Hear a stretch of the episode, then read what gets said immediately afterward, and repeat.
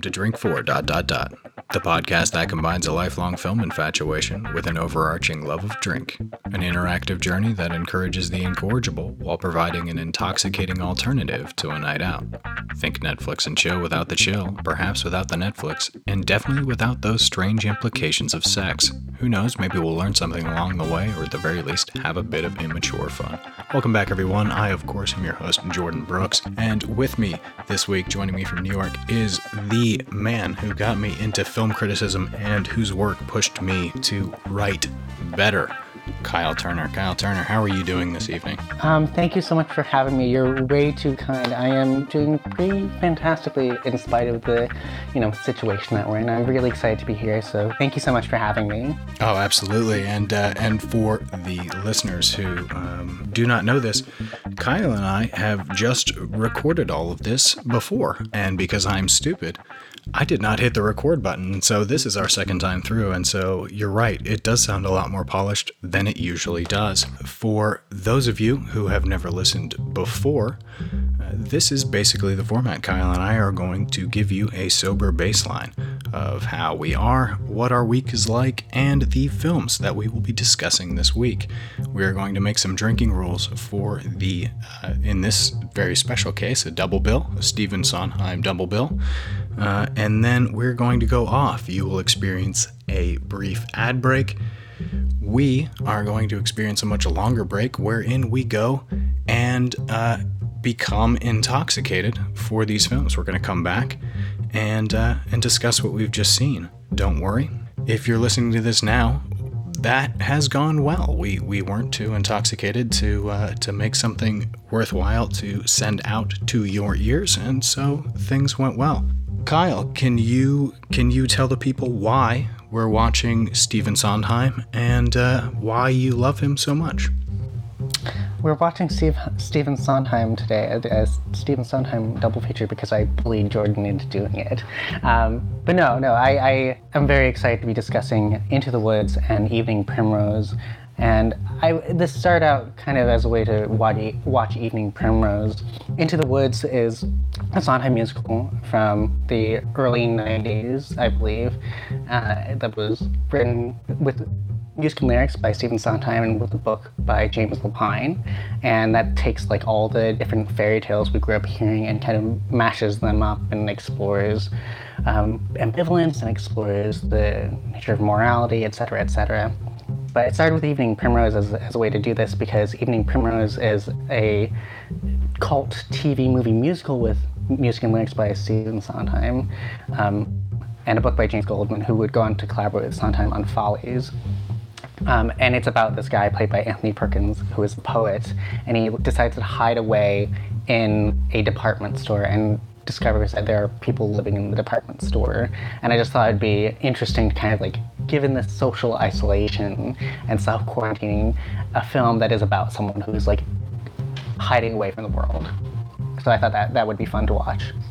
It's a perfect choice. I, I watched it uh, for the first time yesterday in order to make rules for this, and uh, it's just one of those things that I mean, it's it's hard to find on IMDb. IMDb does not autocomplete uh, you when you type in uh, Evening Primrose, and even when you do, it cuts to uh, ABC Stage 67, and uh, it, it, to me, it just really showed how much of a wonderful little hidden gem this is. And so, uh, to to all of my listeners, I do urge you to go out and, and check this out because it is it's phenomenal. It's available uh, for free. There's a great copy of it on uh, I believe it's Daily Motion.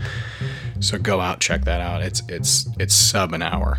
Um, I, I, you said it was uh, 56 minutes long, so it, mm-hmm. it's definitely one of those things that's that's completely uh, worth your time. Now, if you are going to watch it and you do want to get uh, drunk for it, uh, the one rule that I was able to come up with um, is drink for shadows, which seems a little bit uh, garish for for how uh, almost delicate of a of a nice little thing this is. It is very um, it's very Twilight Zoney and and very uh, atmospheric, and so if you theoretically looked for all the shadows uh, in every scene, you might miss a lot of what's going on. So you can also drink, I'm going to add this one in, you can also drink whenever anyone becomes a mannequin or whenever any mannequin becomes someone. And insofar as Into the Woods goes, we have a, a, few more interesting rules there. As usual, my five standard rules are drink for drinking, drink for death, drink for blood, drink for fighting, and the newest of the group, drink for good boys, and that is drinking for an animal with which you feel an emotional connection. On top of those five great standards, we're going to drink anytime Meryl shows up, and that is, yes, any time that she shows up. We're going to drink whenever there's no music playing on the score, diegetically or non diegetically, or being sung. We need uh, basically perfect quiet in the background. And so you're going to need to keep your ears peeled for that. We're going to drink anytime James Corden gives his narration. He does some voiceover narration. We're going to drink anytime you hear him do that. We're going to take a shot whenever he and his wife, Emily Blunt, the uh, family collect one of the items that Meryl's witch sets them into the woods to seek. And we are going to drink whenever they use a fairy tale character's name specifically. So Cinderella, Rapunzel, uh, Jack from the Beanstalk. And um, we have two little interactive fun ones if you're watching this with friends on Skype or with a reluctant roommate or family member. We are going to uh, pick a character, and anytime they come back into the narrative, you're going to take a little sip.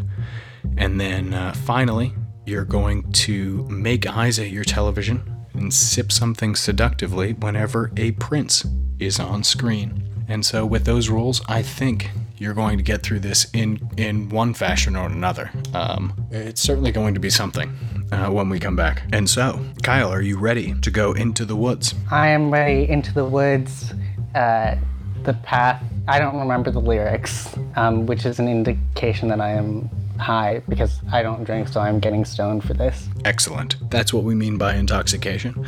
And so this is a, a pick your own adventure, as it were. We will talk to you after this break.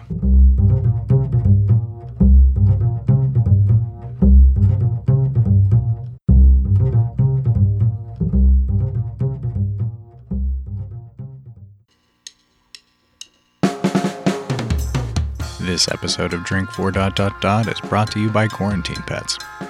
Quarantine Pets. Are you or your partner lonely as fuck during this quarantine and just need something to snuggle up on? Quarantine Pets are the new puppies for Christmas that you can actually take the time to potty train and teach new tricks before forgetting all about them and going back to work. Go to www.quarantinepets.com to visit someone who's actually still open, selling pets during a worldwide quarantine.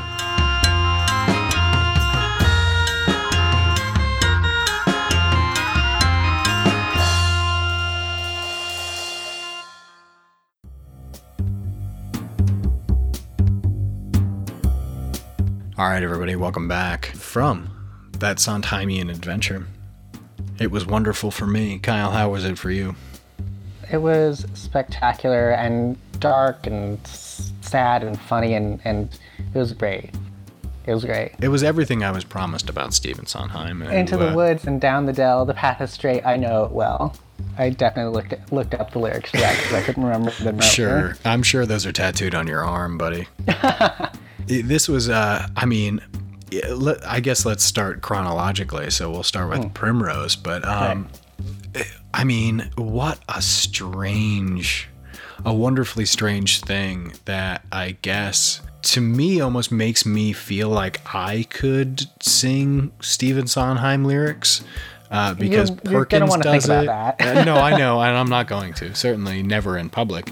Uh, but like eh, the idea that Anthony Perkins could somehow Mm-hmm. belt out decently Sondheim lyrics um, gives me the the sort of uh, overconfidence that that I might be able to do it myself. You should. You should do it for the pod. If you don't do it, you have to take a shot. I think I'll take the shot.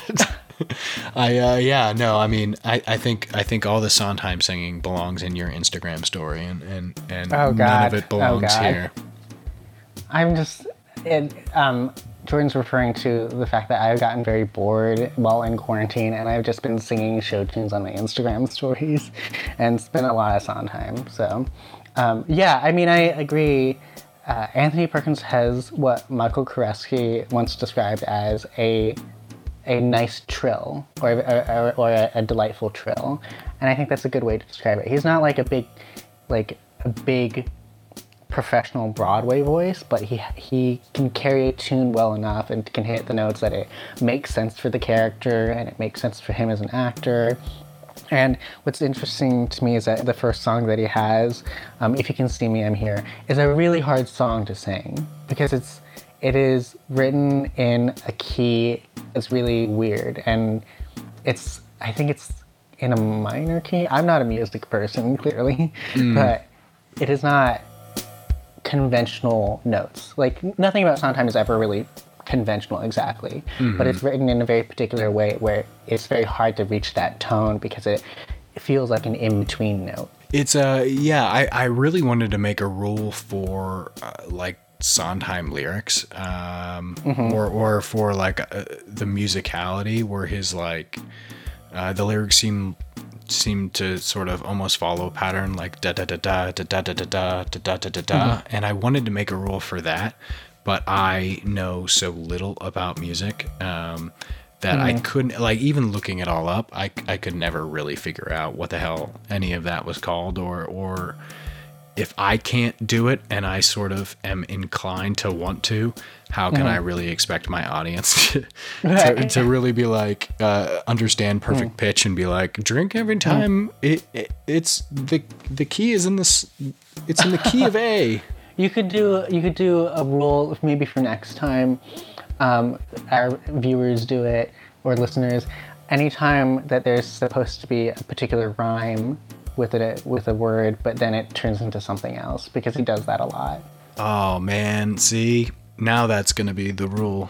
Um, thankfully, the viewers who who have listened to all this sober, that's the that's the only rule you need to follow instead of shadows. Uh, we'll do that one because that that's a that's a brilliant one because he he does do, uh, as you said, all this very unexpected stuff and and. Uh, even the narrative, uh, which I know he wasn't necessarily responsible for in Evening Primrose, is quite unexpected. When when Anthony Perkins hides the first time with, I'm not really sure what that character is supposedly dressed up as. He almost looks like uh, like a mummer from like a Mummer's Day parade Yeah, yeah. uh, in his silly fur jacket, and he's standing next to what he believes is a mannequin who he steals his jacket from as a security guard passes through.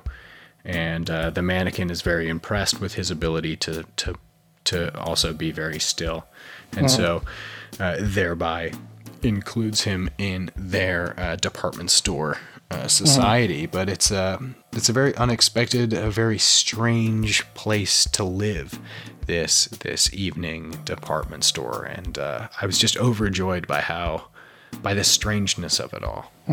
I mean, it sort of makes sense because like you would like probably have all the resources that you could ever need in a department store. It's sort of like, a, in a way, a, a, very distant precursor cousin to Dawn of the Dead in a way because you're like trapped in this one particular place where you have all the products you could ever want. And there's a line that that where um, Anthony Perkins sings, "Mine to own, mine to use," and he's talking about all these different products that he could use as long as he wants to, as long as he doesn't get caught by security or by by any like daytime person, he can do whatever he wants basically, and he doesn't have to pay rent and he doesn't have to deal with um, anything, any kind of oppressive nature in the outside world that he would normally have to deal with, and it, to me, it, it I understand the impulse to want to hide in a department store.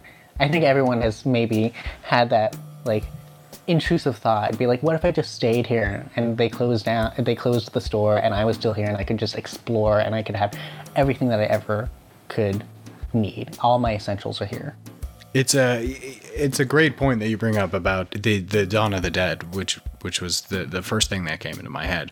That that ability, that that strange consumerism that I think exists within us all, whether or not we like it or recognize it, and uh, it- just those those giant, I guess, temples to stuff that we Yeah, all yeah. uh, you know, I don't need these things, but you know, if they let me, if they, you know, if they closed one day and I could just be in here, uh, I would definitely take it with me. I Yeah. would, you know, you have you have Dawn of the Dead, you have uh, Bad Santa.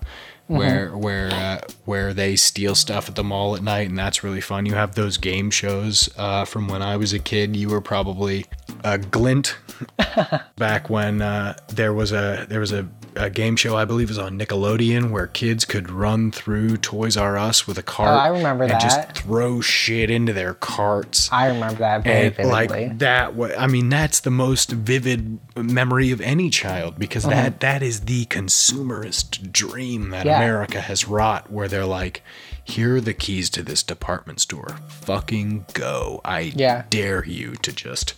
Take all the stuff you want. And it was really awesome to see something that was i believe what 11 years i guess older than uh, than dawn of the dead to explore this idea of just this consumerist haven this windowless uh, shrine to stuff. It's this consumerist utopia. I think what's also interesting to me as kind of a Sondheim buff is that this was made in 1967 and it comes after Sondheim has done West Side Story. He did the lyrics for West Side, West Side Story. Uh, and before he does his first like real breakout musical company in 1970, which Anthony Perkins was originally going to be cast for as the lead character Bobby, but then he dropped out to direct a play or something. Um, but both of all three of these texts, as it were, are set in New York, West Side, but they're all very different versions of New York. You have West Side Story, which is very much on the margins of society, dealing with like young um, people of color and gang members and whatnot who are on the economic margins as well. And then you have Company, which is about these well-to-do middle and upper middle class people living on like the West Side and whatnot. And I kind of imagine Anthony Perkins' character in Evening Primrose entering this department store in this middle ground, trying to escape both versions, both kind of system, systemic, institutional, oppressive landscapes, and entering into this department store ostensibly again to escape these these different worlds, only to be confronted with a different version of the same thing, of this kind of consumerist hell, of this hierarchical nightmare.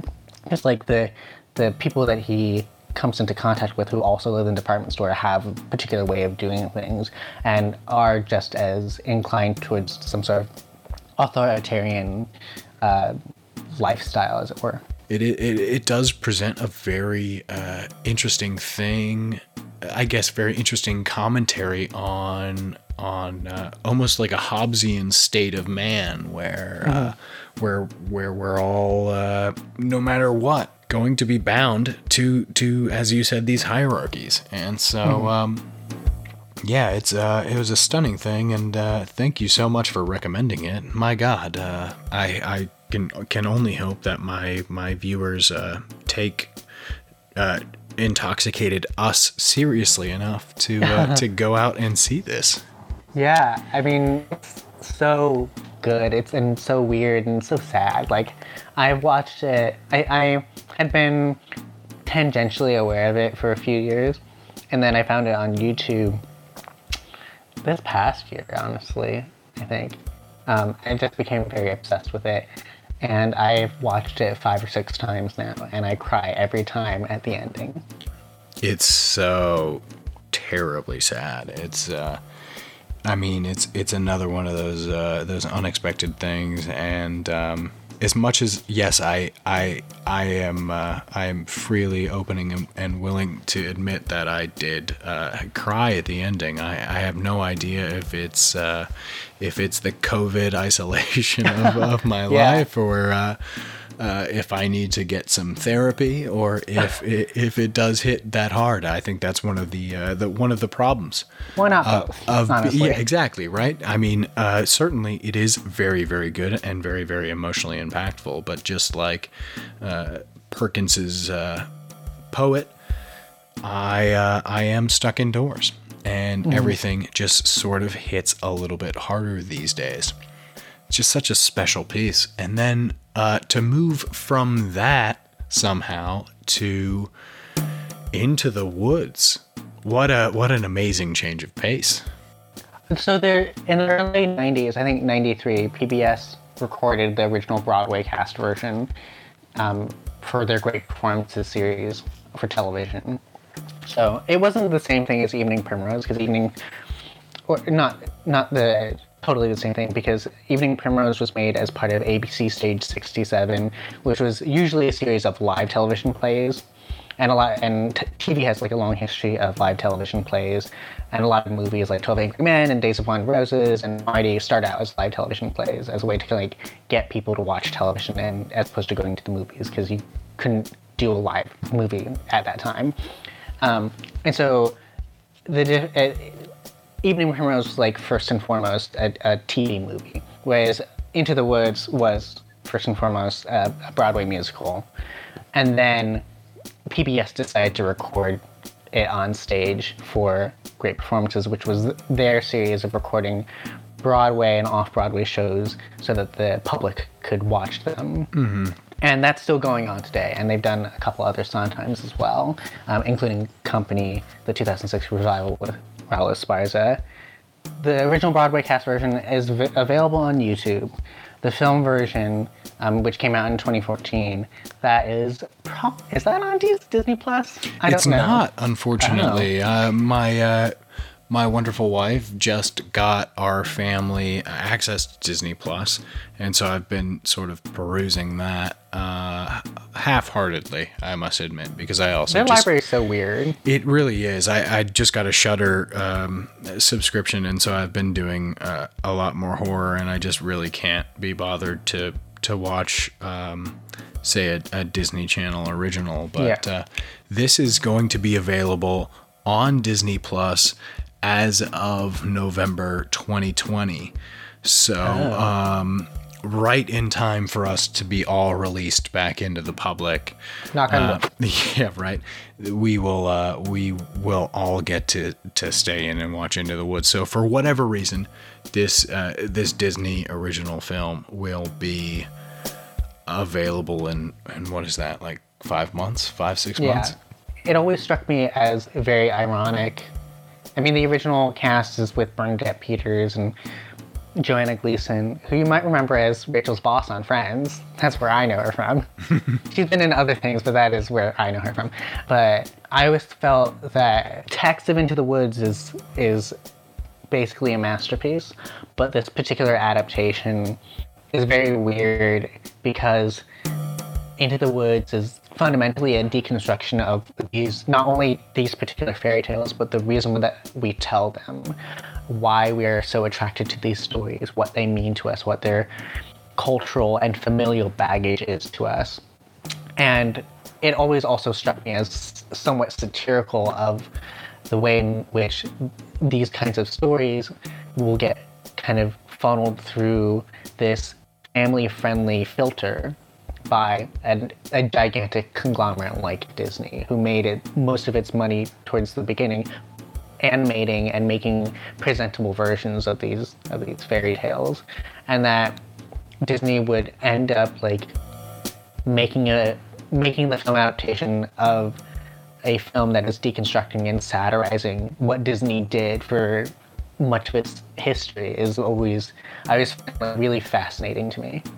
It, it it is absolutely very uh, very interesting in in that respect. I think uh, it, it was first sort of uh, thrust into my face in the moment when, um, especially now's like 2020's Johnny Depp, where we all sort of see Johnny Depp differently, but he also in this has a musical number about uh, this little girl's pink plum skin and uh, it's just how creepy uh, these old fairy tales are. Uh, When when I was in college, one of the of my literature models uh, modules rather uh, that I was required to take was on Indo-European folk tales.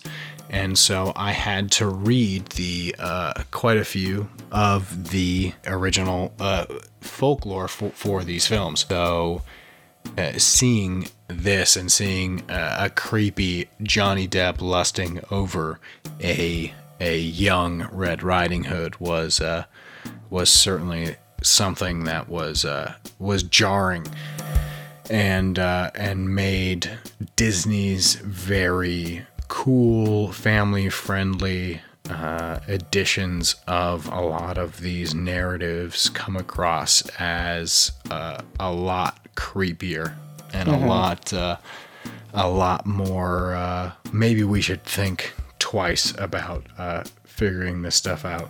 Yeah, it's interesting to me that the, these fairy tales went through such a defanging, a moral and and political defanging, and then this text into the woods is supposed to reapply it, but by the nature of it being a fam- family-friendly Disney film, can't do that. Like it is, it, it's these two different s- kinds of authorship being um, pressed up against one another because you have James Lapine and Stephen Sondheim's uh, book and, and lyrics, which are very clearly illustrating the dark, the inherent darkness of these of these tales, and their, I think, their impact on the way in which we understand anything from moral relativism to predation.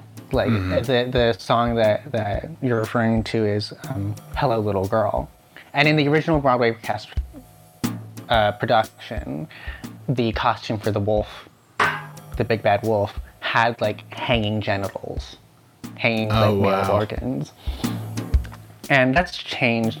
Uh, also, what's interesting to me is um, this film deliberately casts um, Little Red Riding Hood and Jack as of and the Beanstalk as children, and that has that has changed and been uh, that's had like a fluidity to it throughout different productions because sometimes you'll get like actual kids playing those parts and then sometimes you'll have teenagers um, and then sometimes you'll have like adults who are supposed to be who are supposed to read as naive and stupid and it's curious to me like how much of the original meaning of into the woods can still be gleaned if you make it really really literal it is it is super interesting in that way. I, I- I find it uh, wonderful to to imagine uh, Johnny Depp's character having a costume, uh, let's say a begenitaled costume, um, Begenitaled. to to, uh, to uh, co- coin a phrase perhaps. And uh, I mean,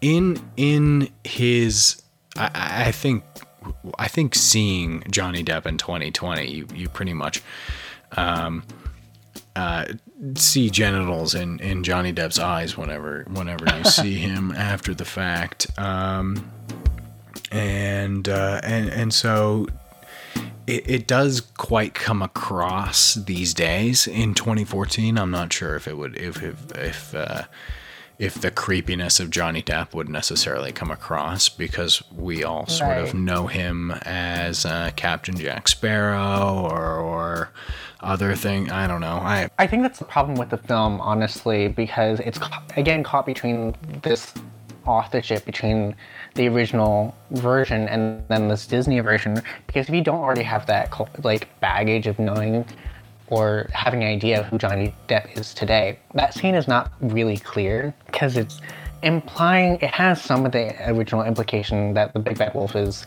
um, allegorical or metaphorical for a predator or a child molester of some sort, and you have him like whip out his coat with candy and all these trinkets and whatnot to lure Little Red Riding Hood.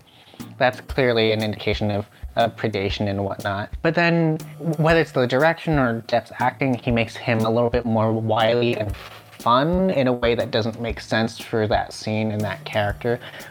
And it's supposed to be like deeply uncomfortable, but when I saw it uh, in, in 2014 and even watching it now, I don't feel like there is the clarity. This is supposed to be a really uncomfortable scene. And even if you're enjoying the song, especially if you're enjoying the song, because it's great, it's a great song. Yeah, it a- is. It makes you feel like shit for liking it. Yeah.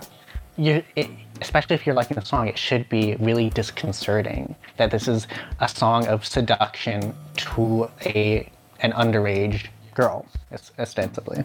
and and that is uh, i guess one of the the brilliant things about this is the music and not necessarily the film is is trying to return these morality tales these these ideas of of of what we need our our children to behave like, what we need our society to sort of fall in line with, um, and taking all of those original sort of uh, like post medieval ideas on exactly how we should all behave and and flipping them upside down showing them under a microscope of modern ideas and saying, "Isn't this a little bit fucked up?" Like, wouldn't wouldn't you, if you had been raised uh, with this story, be a little more fucked up than you are now? And and while yes, it'd be really funny if, um, you know, James Corden, and I fucking hate James Corden. I'm sorry, I really do. Um, it wouldn't it be funny if he like his dumbass like stumbled into a, a, a, a tree and was able to gently get us out of the the Alice in Wonderland stomach of this wolf. Moments like that make it a lot more gentle. I, I it was it was very like that. uh, The I was I felt very jarred when him when Johnny Depp eating Little Red Riding Hood uh, was such a gentle scene mm-hmm. that reminds me, and I'm pretty sure they did it on purpose of of uh, Alice in mm-hmm. Wonderland because she had like the Alice in Wonderland shoes and Yeah. stockings on, and she's sort of like falling down the the wolf's throat. Yeah. And becomes a lot smaller mm-hmm. where she meets her grandma inside. But like that happens after like this big musical number where as you said, it is a musical number about an adult wolf or man preying on a young child. Um, and so that to me felt a thousand times scarier uh, than uh, than you know somebody theoretically being cannibalized. Right. I think also one of the problems with that scene, um, the song that that um, you're referring to is "I Know Things Now," which Little Red sings to the baker and explaining what happened and whatnot, and she's basically thankful and what she's learned. It's sort of an ironic song about what did we learn today, um, and and if people are not familiar with the plot, like the baker and his wife are on the hunt for a bunch of items that the witch has uh, sent them because they want to get pregnant, and uh, the witch plays a curse on the baker and the baker's wife's house, preventing them from being able to get pregnant, etc., etc. But I rewatched this like a couple weeks ago, and then I rewatched it to, uh, just now, and what is weird to me is that there's for someone who adores Chicago, I love Chicago. It was an extremely formative film for me as a, as a kid and as a cinephile and as someone who loves musicals. There's a striking lack of imagination for most of these musical numbers.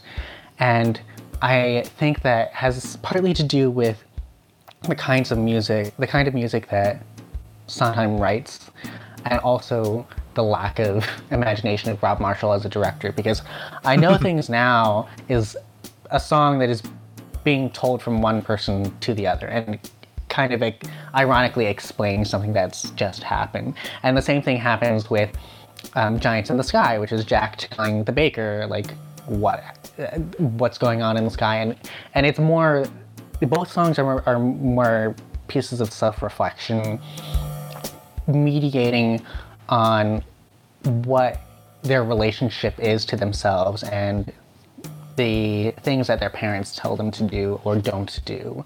And to visualize that, you run into the problem of either making it too literal with no kind of panache whatsoever, or making it too or or not doing anything with it. And I think both both songs, you have the characters just telling the baker, and it's just shots of them telling the baker this thing, and it doesn't work in film the way that it does on stage because you don't need that. You have that suspension of disbelief. Uh, in a film, you need something visually compelling to latch onto, um, unless you have like an already developed or strong attachment to the character and their journey. Because otherwise, you're just watching, you're, wa- watching two people talk from multiple angles, but it's not interesting as opposed to watching like Whit Stillman film a, a couple of people talk, or Noah Baumbach, or Elaine May, or something. And even then, they have like an understanding of framing and composition, which makes their movements and their blocking and whatnot, and their placement within the frame make sense for the way that the conversation flows. Whereas this, it's like it feels very contrived. I I think I finally um maybe not finally finally is a bad word. I think uh after that I I understand exactly what you mean when you said uh was it Lonny Price who directed the the Neil Patrick Harris Yeah. Mm-hmm. version of Company that you hated? Yeah. Um where you said that it was just sort of uh, almost like directed by a fan where where there was no imagination and Yeah. uh, I, I I I I'm starting to understand um, that it's it's almost um, like Rob Marshall's directing here is extremely didactic. It's it's it's like Sondheim wrote this song about what happened to Jack, and and when we're on a stage, theoretically, we can't have all of this you know visually represented because we're we you know we're bound by the uh, the laws of reality and and what we can and cannot show on stage. And then uh, filmically we're, we don't have that. We can show whatever we want. And so Rob Marshall decides to do both. And he he'll he'll have people didactically say uh, sit down well not sit down but you know dance around and and sing these conversations to one another. And uh, you know we we just watched her get eaten seeing seeing the alice in wonderland down the throat and the james corden thing um, is neat but why you know this doesn't necessarily need to be a two hour and five minute long film this could this could theoretically have been cut down quite a bit by just making that whole scene the song. Um, Yeah. and and uh, and thereby at least giving the director some license to try to tell the story instead of sort of being beholden to show the story have each of the songs in the order that they're supposed to be. Mm-hmm. And then just you know it, it feels very shoehorned. Yeah, there's so little like aesthetic momentum in this film. It has very little perspective to me, and there are bits of it that where you can see an idea that could have been fleshed out. Like it takes to a song where the baker and his wife are kind of finally coming upon an agreement of how to work together to get all these items um, before the last midnight, uh, and so that they can get pregnant and whatnot. It uh, some of that is filmed like through the woods and through the trees and you get this sort of sense of voyeurism which is really interesting.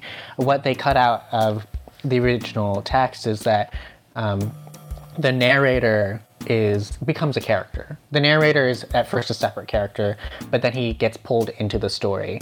But i think what's compelling about what could have happened with It Takes Two and what they could have taken from the original is that with that sense of voyeurism, you have this someone, this person on the outside looking and observing at all these different characters from fairy tales running around, wishing for whatever they want, getting their wishes, realizing that their wishes are not what they necessarily bargained for, watching these people basically transgress certain moral or ethical boundaries, or at least come into contact where they have to question and interrogate them, and giving the audience a sort of like um, an avatar, as it were, to intrude upon that, I think is way more interesting than what actually ended up ended up happening.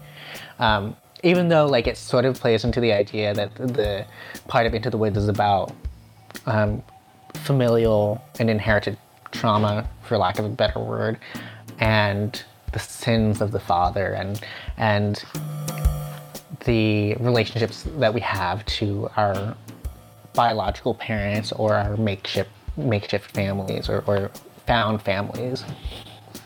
It that stuff never really comes through with a sense of clarity. So I think what they did with the narrator ends up being very, very frustrating.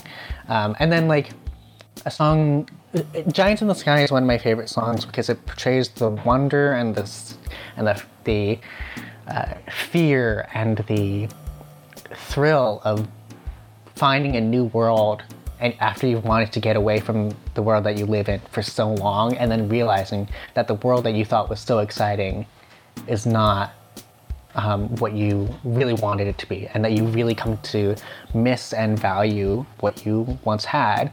Um, there's a line that goes you think of all the things you see and you're back again only different than before. And it's a, it's about like internal change. And the same thing with on the steps of the palace where these songs are like telling the audience about this decision this very internally mechanized decision this very emotional decision that they have to make for themselves and for cinderella whether she's going to leave what she's going to do after running away from the prince at the ball again and it's just so unimaginative how either of these things are done. And I understand that it's very hard to kind of convey uh, basically songs that are confessional to an audience. But it, it just feels very stagnant to me. Yeah, I mean, going back to the, to one of those recent points you made about the idea of internal change. Uh, hearing hearing you talk talk more and more and more about um, Into the Woods is making me enjoy it less. And less I'm sorry. and uh, no, it's fine, um, which is good because uh, it, at least it makes me, I guess, intellectualize what, what I've uh, what I've just watched, and uh, you're 100% right in my opinion there. Where as much as as I wanted to, I I wanted to hate this a lot because of James Corden, and now I have the hateable. reasons. And now I have the reasons to hate it, Kyle. So thank you. You're welcome. Um, and now I can talk shit again about James Corden, and, he's- and that's really what's important. I liked him very, very briefly when he was in One Man, Two How dare you? When I'm he- gonna delete when- this podcast now. When I had not seen him in the whole thing, but like the previews of One Man, Two Guvnors when he wasn't like big and famous, it was like, oh, he seems fairly charming and, and affable. But then as he has infiltrated American culture in particular, I know I know you're you're have your your roots in London and everything, um, but we've had to deal with him for make, doing all those song things that he does on his show that become viral clips for so long. Carpool karaoke, God. What a piece of shit. What a smarmy fuck. yeah, and that's also like a problem with him playing the baker because like the baker can't be smarmy. But sorry, you, you were gonna say. Yeah, right. I no, I was going to uh, uh, write a biography about James Corden called uh, "When Charm Turns to Smarm," and uh, yeah, no, he's um, God, I don't want to talk shit about somebody on my podcast, especially James Corden, who seems like he might be nice in, in real life. Oh, is he awful in real life? I heard that he, um, he's he does unfair wages, or he has unfair wages for his writers. Uh, yeah. All right, that's another reason to hate him. Uh, I don't need many more. An acquaintance of mine profiled him for a magazine, and my my understanding was that he did not have a pleasant time. Oh, good. Oh, well, this is wonderful. See, this is why I do this podcast right here, is to find out that the people I hate are, in fact, quite hateable, quite easily hateable. And, uh, you know, that's what we need in these times, Yes. Kyle. We, Yeah. we, we're all coming together over the internet, over FaceTime, yada, yada, yada. We, we still need people to hate. Disdain is like the great way, the great um, way to to bring people together, in my opinion. Some of my closest friendships are built on our mutual disdain for other things and other people. I find those to be uh, some of the strongest friendships. I, I, I definitely every time, uh, every time uh, a few of my very close friends and I see James Corden, we we mostly either, if we're able to change the channel, change the channel immediately, or just boo very loudly uh, until we're able to change it. And so, um, you know, I understand exactly what you mean. It's it's. Uh, God, hate is such a powerful thing, and uh, and yeah, that's that's what I want all my listeners to take away from this episode. oh boy, see that's what happens, James Corden. This is what you've done to me. This is a night supposed to be a nice podcast where we make people love art, and now it's just a podcast about hate. But no, no, enough about hating James Corden. I would recommend this film, and I want to sing the praises of Emily Blunt, who plays the baker's oh, wife. she's great. Who is wonderful. I actually prefer her to most um, versions of the baker's wife that I've seen. Um, and she has this really beautiful fragility to her, but also this strong headedness. Um, my favorite, I think my favorite song from the whole musical, and my favorite from this particular version of it. It's like my favorite version of this song. It's Moments in the Woods, and it's after Prince Charming has had an affair with uh, with the baker's wife because he's married to Cinderella. Anna Kendrick plays Cinderella, and she does it on the steps of the palace, by the way. Anyway, uh, clearly I'm have the the weed is hitting me hard enough that I'm not able to keep my timelines correct. but uh, so Prince Charming has has had this like fling with um, the baker's wife in the middle of the woods as they're looking for something I don't remember. And What's the song called? moments in the woods. Moments in the Woods. And this is after the prince is just leaving her and saying, um, "You are so brave to be alone in the woods. You, I'll remember you because it was a really nice sex. It's not sex in the Disney version, but it's in in the original thing and in all other productions. It's clear that they fucked. I'm sorry. Am I allowed to say Oh, fuck yeah. on this podcast? Oh, I've said it a bunch of times. This is a podcast about getting shit faced and watching movies. So uh, yeah, no, we say we say everything but slurs on this podcast. Amazing. It is clear that Prince Charming and the baker's wife have fucked. And so she is wrestling with the fact that she's It's done such this. a silly scene, and especially with how uh, how ridiculous. Uh, uh, what is his name? What is the prince's Chris name? Hemsworth? Hemsworth. Pine. Pine. No, really? Which one's Hemsworth? Hemsworth is Thor, isn't he? Yeah, isn't it? Oh yeah, you're Pine. They look. They all look the same to me.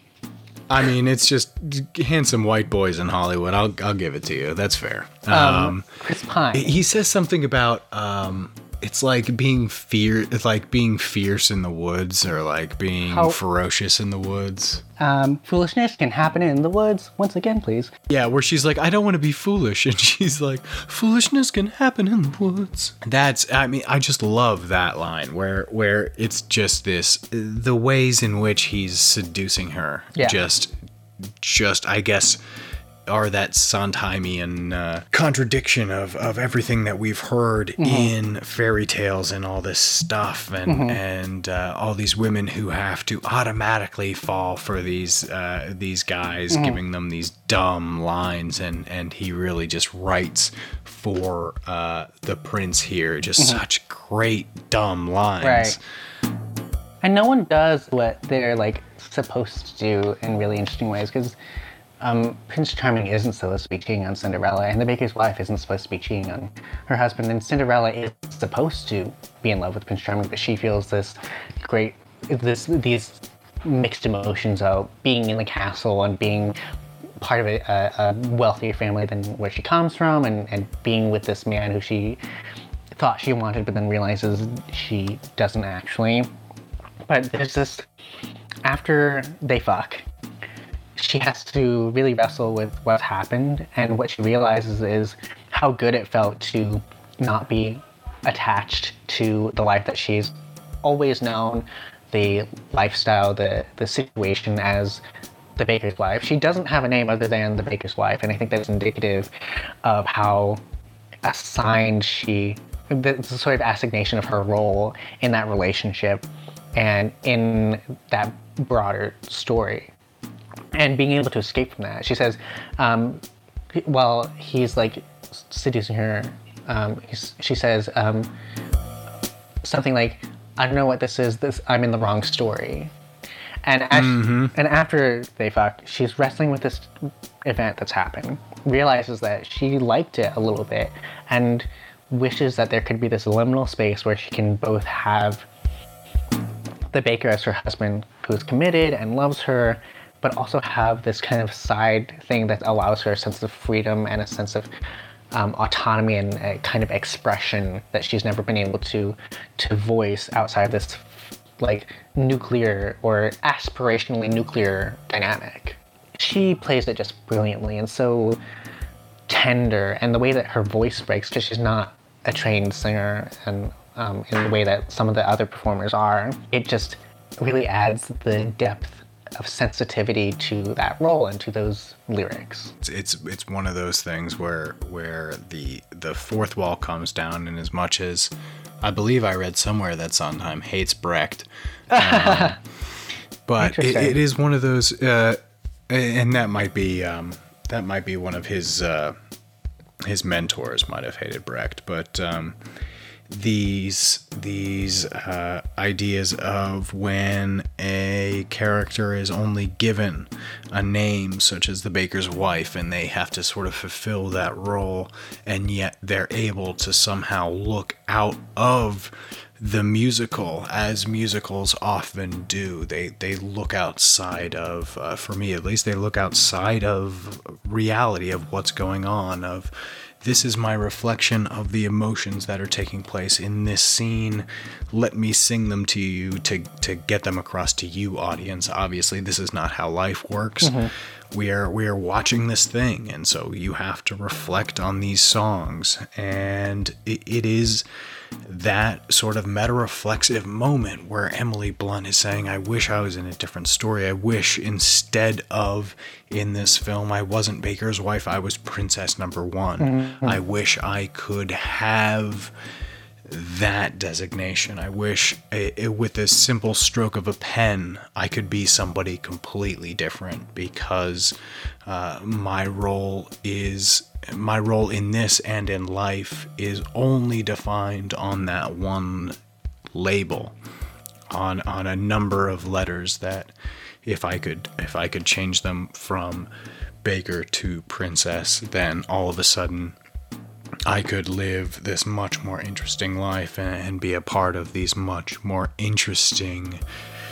scenarios mm-hmm. um, and and uh, thereby get the best as you said of both worlds and so uh, yeah it, it is one of those really tremendous scenes um, in in this movie mm-hmm. and that scene i think purely works on both the brilliance of the song and of Blunt's acting. I don't think that Marshall had much to do with it. Oh no, not at all. No, the, the, I don't remember any of the directing. I remember what Chris Pine was doing, like behind trees, like just being sort of goofy. But like he's hard to take his take my eyes off of in in a scene because of just how like made up he is here. Mm-hmm. He is just sort of he is. I mean, for me, he basically is only uh, that goofy version of William Shatner's um, Star Trek guy, mm-hmm. Captain. Uh, what is uh, the original Kirk? Yeah, so he's just like Captain Kirk most of the time, where like he's he's always bobbing his head and and uh, just being like, "I am extremely handsome. Mm-hmm. How are we doing behind these trees?" Mm-hmm. And uh, so so pretty much in everything I see Chris Pine is that, and uh, and this was no different. But uh, you're right. Uh, Emily Blunt is the the emotional center of that scene. Chris mm. Pine is a very goofy uh, ancillary part, and then the directing doesn't exist because it's just. I guess we could just like shoot him head on the whole the entire time and not really do anything else. There's definitely a version of this film in, in, in this musical where Prince Charming has an arc that you can get emotionally invested in, but it's not here. It's not in this film. And maybe you should be the person to write that. Interesting. I I think the person who should do Into the Woods next as a film, if that ever happens, is Terrence Malick. Oh wow. He would get it. He understands. Just like go just like GoPro Terrence Malick. Yeah, GoPro Terrence Malick, people were like twirling through the woods, but he I think in the actual woods. Yeah, but I think he would have a much better understanding of the emotional complexity of the piece. I yeah, I mean, what an interesting uh, supposition. Terrence Malick directing a musical. I would. He's already sort of gotten close. I'll give it. I'll give it to you. Mm-hmm. Song to song is yeah. very very close. I still haven't seen uh, what's the newest one? Uh, Hidden Life, which is very good. It'd be so great to watch him direct that. Yeah. Also, Claire Denis, maybe. Oh, see, I could see that. I could see that being amazing. Yeah. See, what I want is like a Michael Bay into the woods. Just a bunch of 360 degree shots of uh, characters singing in fake woods Well, with some lens flare. you know, Michael Bay's favorite film is West Side Story. I do, yeah. So Yeah. It's not, I think you could do it. it's not the furthest thing from reality that I could imagine. I could, I would No. watch that. I don't. I mean, like, I know you'd would. watch it. We'd all watch it. I mean, I don't think it's necessarily the musical that makes the most sense for him, but I would definitely watch a Michael Bay Sondheim adaptation. Oh, undoubtedly. All right, brother. I have uh, enjoyed this chat uh, more than uh, more than drunken words. I have and, uh, can it. probably put into it. I have also enjoyed it more than stoned words can put into it. Good. I'm glad you had a great time. Do you have anything else to say about Stephen Sondheim or to the listeners uh, where they can possibly find your work uh, if they so choose to seek you out? Um, they can find me tweeting ceaselessly about Sondheim's company in particular um, at Tyle Kurner, T Y L E K U R N E R. It's just a spoonerism of my name because I'm an extraordinarily creative person. Um, and you can find my writing all over the internet, primarily Paste Magazine, um, GQ, and the New York Times. Awesome. Thank you so much for talking to me, Kyle. This has been an absolute pleasure. Thank you so much for having me. This has been so much fun. And I hope you enjoy the rest of your evening. You as well.